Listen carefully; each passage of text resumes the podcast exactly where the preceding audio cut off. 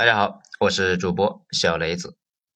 咱们呢接着上一章来说，挨着中俄两大国，蒙古国为啥混得那么惨？文章来自于微信公众号“九编”，作者二号头目。上面呢咱们讲了第一点，这一次啊咱们讲第二点，魔性的发展道路。在说到这里呢，各位小伙伴可能就会问。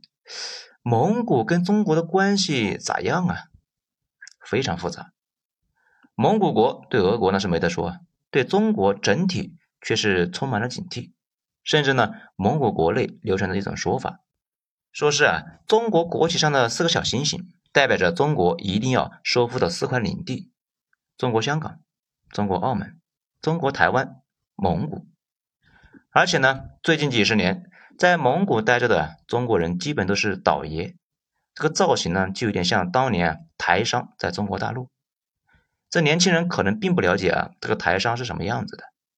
早年间台商来大陆投资啊，坑蒙拐骗无恶不作，包二奶啊，骗古董啊，搞特权啊，他们都是行家里手啊。所以呢，早年接触过的人啊都不太喜欢他们。我在乌兰巴托出差的时候啊，那个同事是当地人。在中国留过学，他跟我说一下房价的事情。他说啊，咱们能够看到的大楼基本都是中国富商投资的。乌兰巴托有一堆的外国公司在那里挖矿，外国公司啊就会有人啊过来出差嘛。出差那肯定就不能够住蒙古包啊，不是？所以呢，房价倒是不贵，租金特别贵。比如我租过一套房子，不到三十万。这个区的富人区呢，房价不到一万一平米，这一个月的租金呢却是三千多，所以也有不少的华人去炒房，买下来租出去。当地普通人是无论如何也买不起那些房子的。乌兰巴托的楼房呃对标的是北京三环内的房子，普通人有个住的地方那就不错了，还有几十万人住的蒙古包呢。再说了啊，蒙古人尤其是蒙古男人，最重要的。这个事情不是房子，是喝酒啊！这一点呢，好像也是从毛子那里学来的。这忘了是从哪一本书上看来的一句话啊，说呢，一切历史都源自地理，一个地区的地理环境如同一个人的基因一样，决定了它的基础，甚至决定了它的未来。那从地理上来说，蒙古是个啥子样子呢？这蒙古的地理环境呢，比较蛋疼。在咱们呢，这个评论区也放上图片。啊，看一下，这一句话就说啊，这个国家就是一个大戈壁，那除了戈壁就是山。事实上呢，戈壁这个词啊，就是从蒙古语里面来的，而且啊，戈壁这个玩意呢，它不吸热呀，不能够作为温度的一个缓冲器。蒙古这个地方还特别的冷，不但冷，而且干燥，昼夜的温差还特别的大，而且呢，不但昼夜的温差大，冬夏的温差那也大，夏天。能够热到三十五度，冬天啊能够冷到零下三十五度。这如果这要是个游戏呢，开局是这样，就很容易就搞崩了心态，直接删号重新开始。这也是为什么历史上蒙古国那一带的游牧部落动不动就南下，换谁都没得选呢。地理决定开局，这么个倒霉的地方，发展的方向其实呢并不是太多。总有人说啊，以色列环境也差呀。那其实啊，以色列跟其他沙漠国的国家它完全不一样。以色列的资本非常的足，典型的资本驱动型的国家。不仅美国的富豪不断的向以色列注资，而且呢，大量的俄国富豪那也在移民以色列。因为俄国的上层富豪也是犹太人为主。现在啊，那个首富就是把财富都转移到以色列去了，其他国家发展不起来，这不就是因为没有原始资本吗？咱们继续说蒙古，简单点呢，就是一句话，这是一个伪装成一个国家的矿业公司加畜牧场，首都乌兰巴托等于呢就是公司总部的所在地，同时也是物流的中心点，也是唯一一个正儿八经的城市。这其他所有的城市啊，都是一个大一点的采矿点，或者呢是运输节点，剩下的都是养殖区。蒙古矿产非常的丰富。但是呢，和其他矿产区那是一样，薄弱的工业加工和基础设施，造成只能够是出口矿石和很基础的加工品，这个根本就卖不上价格。再说蒙古的主要矿产是煤炭和金属，而且采矿的能力差呀，都是挖一挖这个露天矿。毕竟呢，这个东西也比较容易啊。就算是露天矿，那也是一铲子一铲子挖，和中东狗大户那种打个洞就抽油卖，那不能比啊。而且呢，运输能力太弱，运输距离那又长，还都是陆运。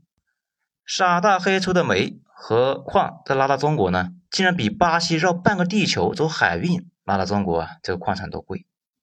这里就有个问题啊，挖矿修路这个事谁最擅长呢？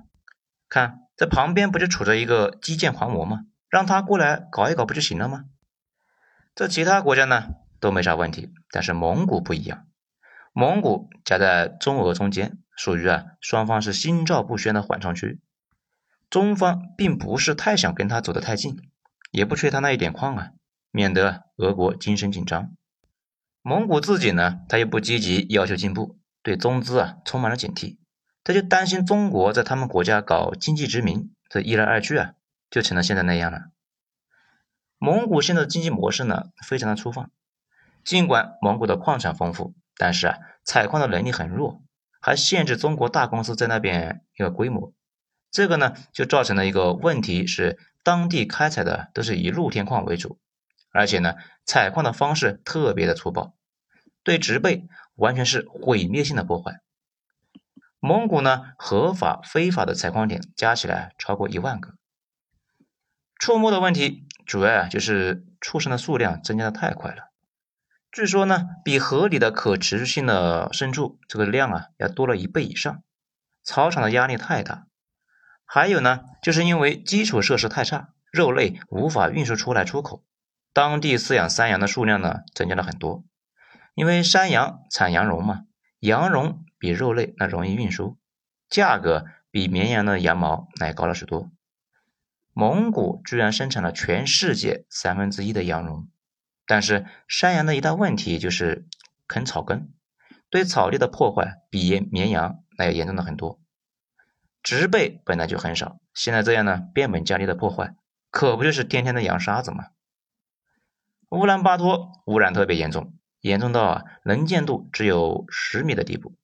同时呢，那里因为实在是太荒凉了，反而生态环境很不错，起码不要到郊区啊就能够看见狼和狗熊啊等等的野生动物。这在当地呢，还有个段子是这么说的：说一个早上。一个乌兰巴托的人去上班，在等红绿灯的时候，嘿，看见马路对面有个东西在动。这个天呢就太灰，虽然是只隔条马路，却看不清楚是啥。这个人就很紧张啊。一开始就那个东西就趴着，似乎是一头狼，吓得他呢就赶快找了个石头来防身。过了一会儿呢，那个东西啊好像就站起来了，他估计也是一头熊啊，更害怕了，那就赶忙呢把随身的刀子给拿了出来。这个时候啊，一阵大风吹过，哟，他终于看清楚了，原来是个刚刚从地上睡醒的酒鬼。他放松了下来，长出了一口气，把包里的枪掏了出来，检查了一下子弹，然后打开了保险。这据说乌兰巴托听了这个段子啊，觉得非常逗。他们觉得最逗的地方不是沙尘暴，也不是蒙古的酒鬼啊，比熊更危险。而是呢，乌兰巴托的人早上竟然会去上班，因为啊，他们一般都是睡到半中午才起来的。虽然蒙古就这么个情况，当地人呢对自己的情况也是颇为满意的，说话做事都很自信，这有着一种啊蜜汁般的自信的态度。现在呢，乌兰巴托的商店里面各种各样的东西那非常的丰富，光这个酒就能够摆满整个店面的三分之一。其他各种外来的商品那是琳琅满目，虽然大多数都是中国货，剩下的呢啊是韩国货。蒙古的所有资源都被集中在了乌兰巴托，去过那里的人呢都知道，整个城市的建设接近于国内啊比较偏远一些省份的一个县城。这其实啊还是一个比较厚道的描述，国内的县城哪里会在郊区有十万个临时的房屋呢？还有个段子啊。说蒙古男女比例失调，男少女多，国家要放松一夫多妻制度。这里的女性呢就评论啊说，估计呢是现在一个老婆啊挣的钱不够丈夫喝酒了。很多人说啊，其实蒙古虽然经济一般，其实呢依靠矿产出口，外汇收入多。如果愿意好好的工作，这生活是很容易的。但是很多蒙古男人懒散惯了，天天是游手好闲，却不愿意啊去找一个正经的工作。如果结了婚，就让老婆养活自己。而且呢，这个国家非常的懒，不少人去了第一件事情是不适应早上买不到早餐，因为你起来到处找早餐的时候，蒙古人还没起床呢。很多蒙古女人啊却非常努力，读书工作都非常的上进。有的蒙古女人呢，从自己的父辈那里看透了蒙古男人这无可救药的本质，他们呢就干脆努力出国啊，一般呢去的地方呢比较多的是韩国。或者呢，找西方人结婚，这大不了啊，自己一个人过日子，甚至宁可离婚，自己带着孩子，起码呀，少养活一个酒鬼。当然呢，男鬼的生活往往呢，还有个说法啊，叫做悠闲，这就看大家怎么理解了啊。反正呢，又穷又悠闲的生活啊，我是觉得不太好，也不向往。这蒙古啊，还有一个事情就是腐败问题。但是并不比其他的地方严重，而且他们那边人做事比较灵活，价格呢比较好说。砍价的时候，不要因为对方代表公权力，那就有畏惧。这曾经有个老哥啊，办事情，对方开价两千，这位老哥直接砍到五十成交。当地人那遇到中国人办事呢，大多开价是二百，也不知道是怎么搞的啊。至于真的给多少，看你的本事。按照他们那里的说法呢，蒙古就分成 UB 和非 UB。这 UB 呢，就是乌兰巴托。，UB 是混乱而且危险的地方，非 U B，那除了那些巨大的一个矿场，其他地方都是宁静安宁的。整个国家的大多数的地方还没有人类踏足过，也没有修过路。这里啊，唯一的危险是来自于野生动物。人们呢，在牧场上按照千百年来的方式来生活，养殖牲畜，生活像太阳起落一般的规律。如果再加一层的想象的滤镜，很多人呢以为蒙古牧民的生活非常的惬意，风吹草低见牛羊啊。其实呢，真正的蒙古牧民的生活并不好。大家觉得好，是想象中在森林草原那种地方啊，有市中心的生活，得有自来水、外卖。便利店、新鲜的果菜和肉类，还得有电、WiFi、冰箱、洗衣机、抽水马桶。在真实的原生态里面呢，没有 WiFi，没有自来水，用旱厕，也不一定呢有卫生纸。床单那是一个月洗一次，这大部分人呢连一个礼拜都挺不过去。所以说，在蒙古国，城市如磁石一样吸引着年轻人，人口不断的向首都聚集。这种事情呢，在全世界那都发生着。蒙古的城市化率呢是不断增高的，而且他们的年轻人如果可以，一定要去首都。首都这个年轻人呢，尤其是男人，如果有可能呢，一定要出国。所以，蒙古的年轻人的男女比例竟然高达一比三，这也是为什么蒙古政府就想着放开一夫多妻。这看了前面的内容呢。小伙伴们，要是遇到一个再和你说啊，蒙古回归中国，你就应该知道这个可能性啊确实不大。经过了一百多年的俄国殖民，原本呢我是不想用这个词的，但是实际情况如此。不论是沙俄还是苏联，对于蒙古都是一种完全的殖民者。苏联时期，蒙古的最高权力自然是在莫斯科，本地执行权在苏联派驻的一个代表手里边。蒙古族的上层干部，那都是苏联人的代理人。如果去莫斯科留学，能够想办法找个俄国的上层的岳父，回国以后二十几岁就可以进入高层了。那些年里呢，苏联和中国交恶，当时啊，两方军事上对峙那么久，中蒙的交流那几乎是断绝，而且蒙古一直是有意无意的在灌输对中国的警惕观念。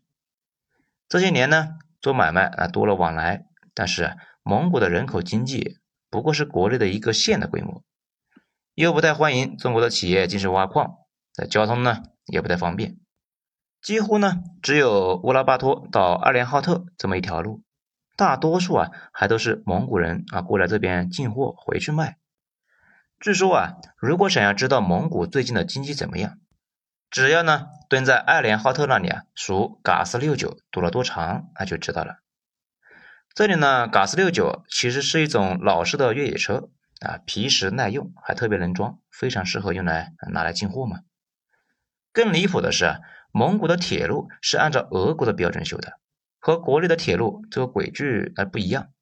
到了二连浩特还要换火车底盘，这两家的交流呢，基本上也就是仅限于此了。在最后呢，讲了这么多，大家基本都明白了吧？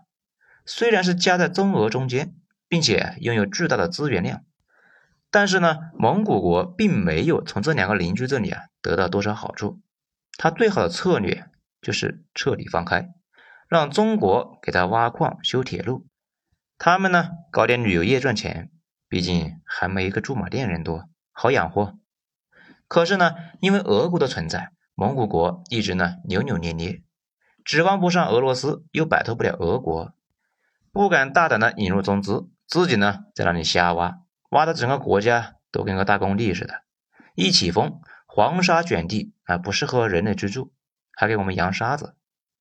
这种现状一时半会解决不了，只能够是等着了。啥时候想清楚了，赶紧上车，说不定还来得及。好了，本章就全部讲完了，谢谢大家的收听，咱们下章精彩接着继续。我是主播小雷子，谢谢大家的收听。